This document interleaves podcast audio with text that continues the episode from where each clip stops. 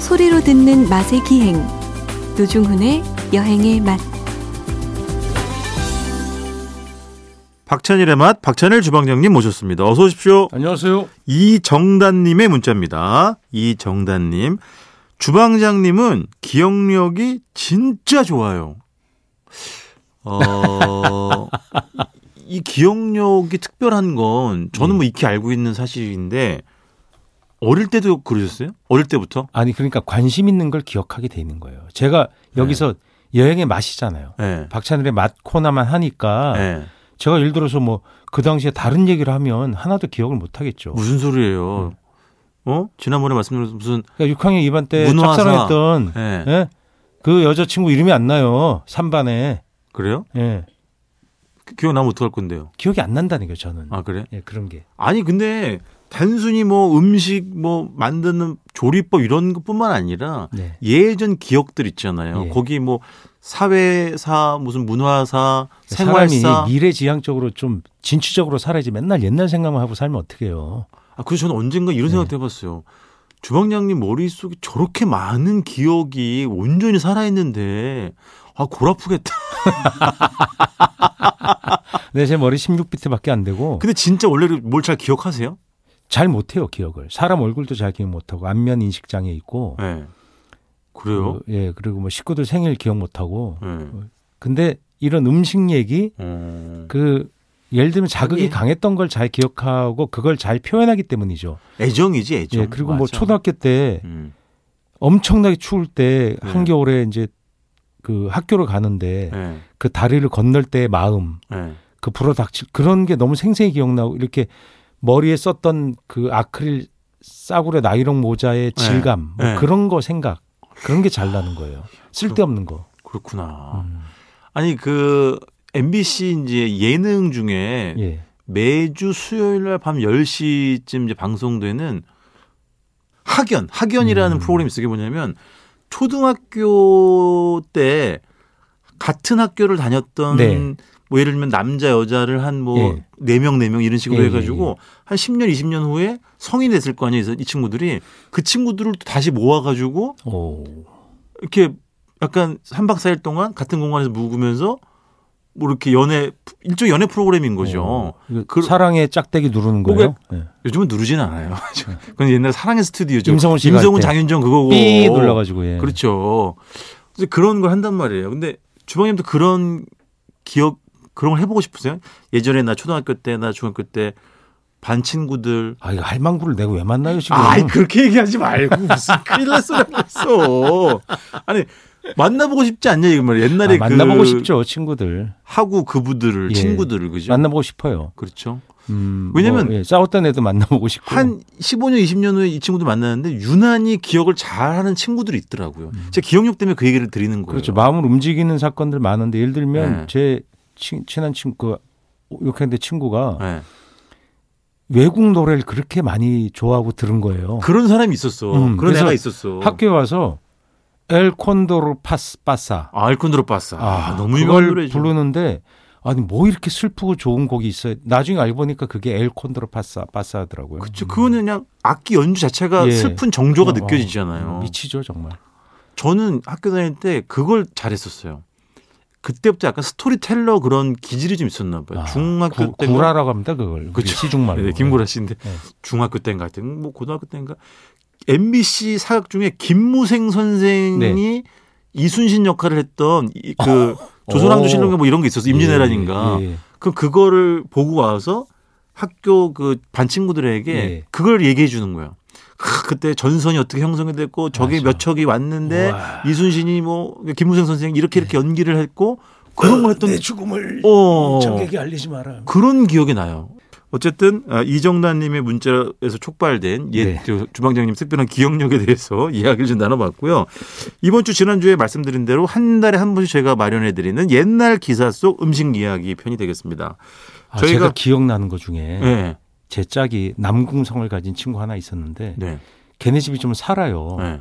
겨울에 가죽 잠바를 입고 오는 거예요. 우린 감히 가죽 잠바 비싸서 못 어. 입잖아요. 오. 그 어른이 아니니까 어른들한테 물려 입은 것도 아니죠. 이야. 아동용으로 사준 거죠.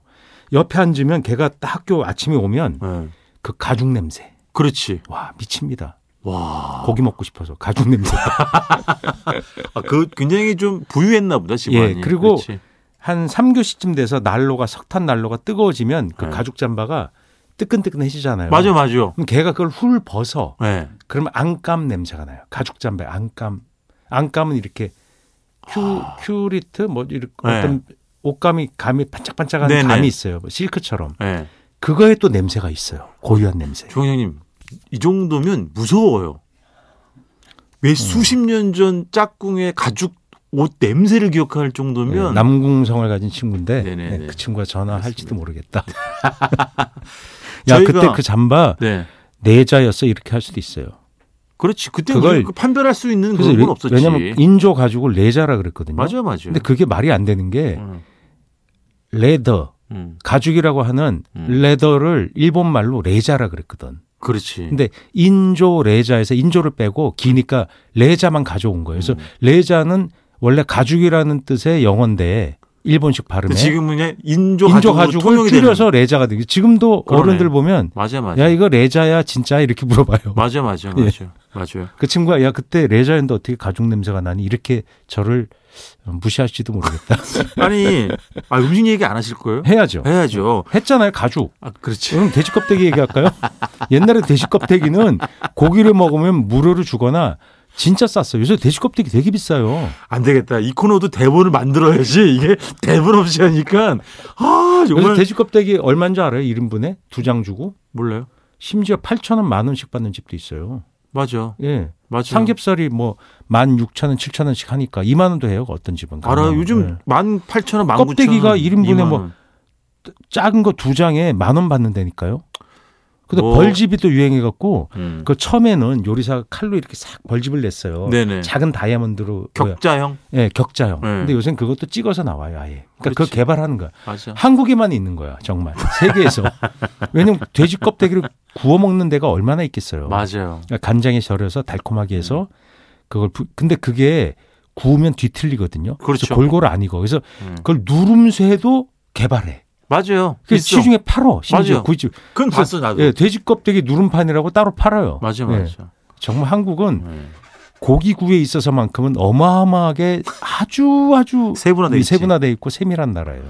그 항정살이라고 해서 예. 앞다리살 떼어 파는 게 네. 유행한 게 2000년대 들어서거든요. 아, 정말 아는 사람만 먹었단 말이에요. 그... 그게 오래 안 됐구나. 게 전지 쪽에서 떼어내는 거랑 네네. 약간 애매한 부위인데 예. 양도 안 많고. 음. 근데 그걸 머리에서 그 돼지 머리에서 항정살 비슷한 부위를 잘라요. 예. 요즘은 예. 그게 뒷고기였잖아요. 그렇지. 그래서 두항정. 그걸, 예, 그걸 두항정이라고 붙이는 거예요. 그래서 그렇지. 두항정과 항정을 구별하는 법 이렇게 해서 유튜브에 나와요. 이제는 한국은 정말 고기 구이에 있어서만큼은 그 이런 표현이 적하고 좀 미친 나라라고 저는 생각해요. 맞아요, 맞아요. 예, 너무 엄청나요. 엄청나지. 예, 예. 네. 아니 그래서 옛날 기사 속 음식 예. 이야기를 해야 되는데 보면 예. 그 잡쌀떡 모밀목 이렇게 했잖아요. 아 다시 비슷해요? 하세요. 해봐요. 아, 네, 요즘- 반전해서 끌어올려요. 예, 그걸 목으로 하면 못해요. 왜냐하면 쉬어서 쉬지. 못해요. 하루만 돌면 그 다음날 쉬어서 못해요. 그러니까 잡쌀 아, 잘한다. 어 진짜 같다. 메밀묵 이렇게 해야죠. 기음이 약간 세긴 한데 비슷하다. 음, 반전해서 예. 쭉, 쭉 그래서 끌어올려. 어떻게 보면 설태면 저거 말란 말란 투로 해야 돼요. 맞아. 예, 그게 애절 너무나 그걸 호소력 있게 하려 그러면 지쳐. 그렇지. 예, 요즘 표현으로 하면 시크했던 것 같네. 그러고 약간 보니까. 시크해. 사든가 말든가. 약간. 성냥 사세요 이게 예, 아니잖아요. 예, 매 쌀떡 예. 끝나잖아. 예, 그 약간 그게 그래 프로페셔널 해 보이는 거야.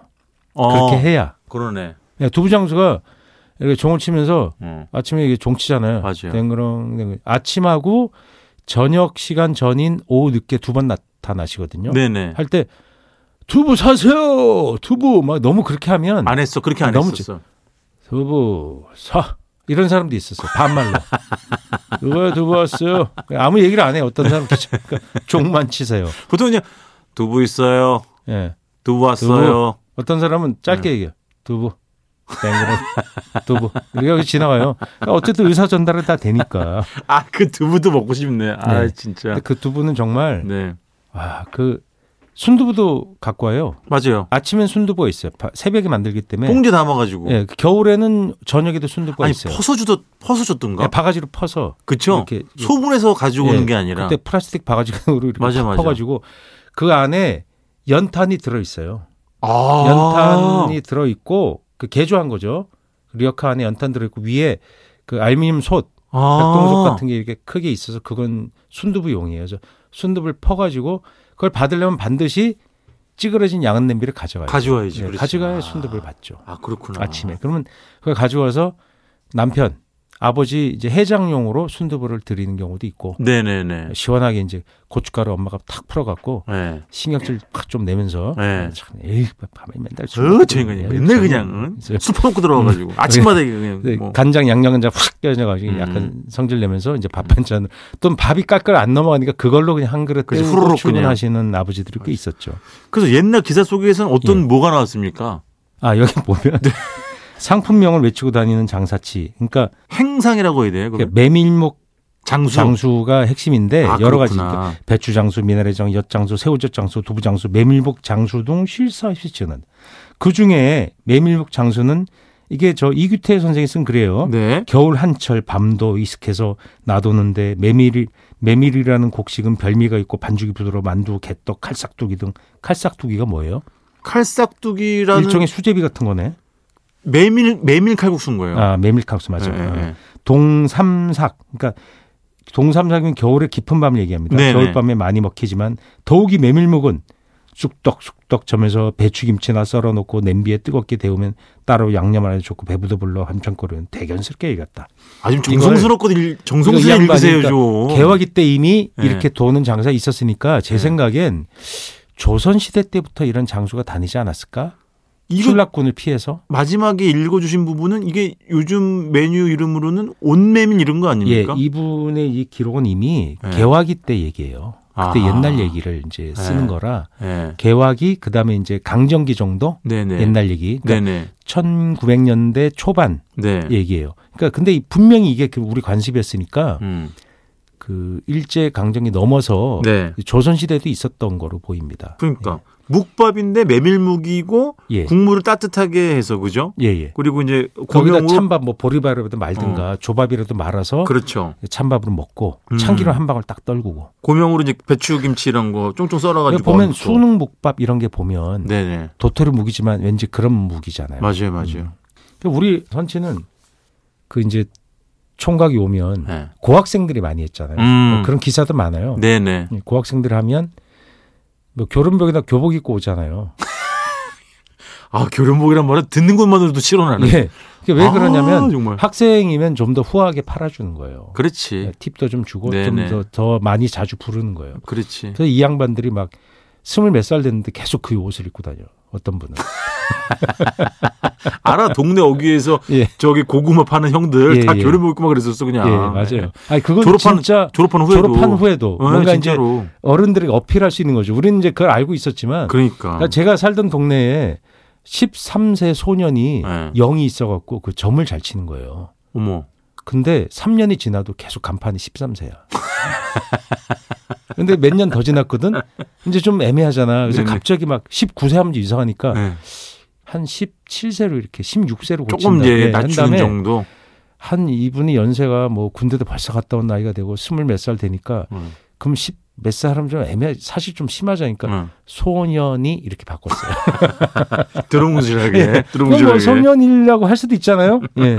근데 어쨌든 예전에 우리 지금 읽어드린 기사가 1982년도 기사였는데요. 예. 이때도 당연히 어 이런 어, 그한 겨울밤에 메밀묵을 파는 행상들에 관련된 예. 기사들이 있었다. 예. 좀 그래서 메밀묵 보면 이외 여러 것- 여러 개가 이렇게 있었다. 찹쌀떡을 팔고 이런 기사가 워낙 많아서 맞아요, 맞아요. 그 당시에 그런 게 이제 생년필이라고 하는 코너인데요. 이게 찬바람 부는 방거리에 모밀목 사려 찹쌀떡 아까 저 노중 씨가 한 것처럼 외치는 네네. 소리는 출출한 판에 구미도 돋구지만 애처롭기 한이 없는 도시의 정서다. 마음 약한 친구들이 이유 없이 눈물까지 흘림은 떡보다도 그 소리에 감동된다. 그러니까. 그때도 그런 옛 어릴 때 정서를 고양시켜주는 그 소리였나 봐요. 그게 듣기만 해도 약간 철량하잖아요. 아 예전에 추운데 이렇게 맞아. 이렇게 귀마개 하고 네네. 예, 추우니까 귀마개 하고 털모자 쓰고 이제 하게 되잖아요. 파는 사람이. 어, 그렇기 때문에 네. 계속 읽을게요. 네. 고학생의 동정도 갖고 10원짜리를 20원 주고 사는 그렇지. 독지가도 나오는 것이다. 그렇지, 그렇지. 큰 소리 이렇게 이걸 해서 아, 생각해 본 거 찹쌀떡이 네.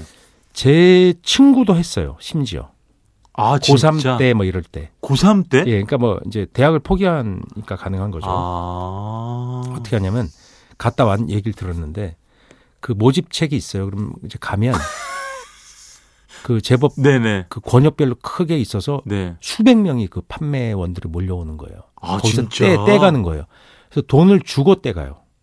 돈을 주고 아. 그 메밀묵과 찹쌀떡을 실제로 걔가 아, 팔았는데 물건을 때우는구나. 예, 네네. 결국은 지 동네 아는 사람한테 몇 개 팔고 그냥 네. 결국은 못 팔아서 자기 그냥 먹어버렸는데 그게 그 얘기가 이미 그때 찹쌀떡이 네. 많이 남았대요. 아, 이미. 학생이니까 또 후하게 쳐주고 이러니까 잘하는 아이들은 돈이 좀 벌었던 거죠. 그게 80년대쯤 예, 이야기입니다. 80년대 초반. 초반. 예, 예. 아, 그랬구나. 그리고 음. 그게 90년대까지도 있었죠. 근데 이것 자체가 이미 밤찬거리가 많아지고 음. 그렇죠. 배달이 생기고 그렇지. 근데 아파트가 생기니까 아파트에 가서 아무리 외쳐봐야 얼마나 들리겠어요? 맞아요, 맞아요. 안 들리잖아요. 맞아요. 왜 저 위에서 뭐 밑으로 해서 뭐 17층인데 맞아요. 아 메밀 먹기 이게 안 되잖아요. 네. 맞아요, 뭐 맞아요. 지금은 또 보안 때문에 들어가지도 못한 단지가 많고 맞아요, 그래서 맞아요. 자연스럽게 없어지는 없어진 게 거지. 아닌가. 근데 아, 지방 도시에는 지금도 있을지도 몰라요. 일부. 쌉쌀 또 이거. 예, 예, 그 나무 목함에 네. 아, 받아가지고 그건 가끔 그냥 뭐라고 할까? 추억의 상품. 뭐 그런 거 정도지. 예, 그런 거지. 본격적인 그때처럼 건 없어. 뭔가 그 당시에 생계형으로 맞아, 맞아. 그리고 학생들이 뭔가 그 학비를 벌기 위한 고학생들의 분투 그런 건 이런 없지. 느낌은 아닌 거죠. 그렇지, 그렇지. 예. 알겠습니다. 가세요 이제. 네. 네, 잘 들었습니다. 지금까지 박찬일의 맛, 박찬일 그 주방장님이었습니다. 당시에 교름복 그 감의 질감 그게 아, 생각이 특히 지금 나요. 예. 그러면 네, 박찬일의 맛, 박찬일 주방장님이었습니다. 고맙습니다. 안녕히 계세요.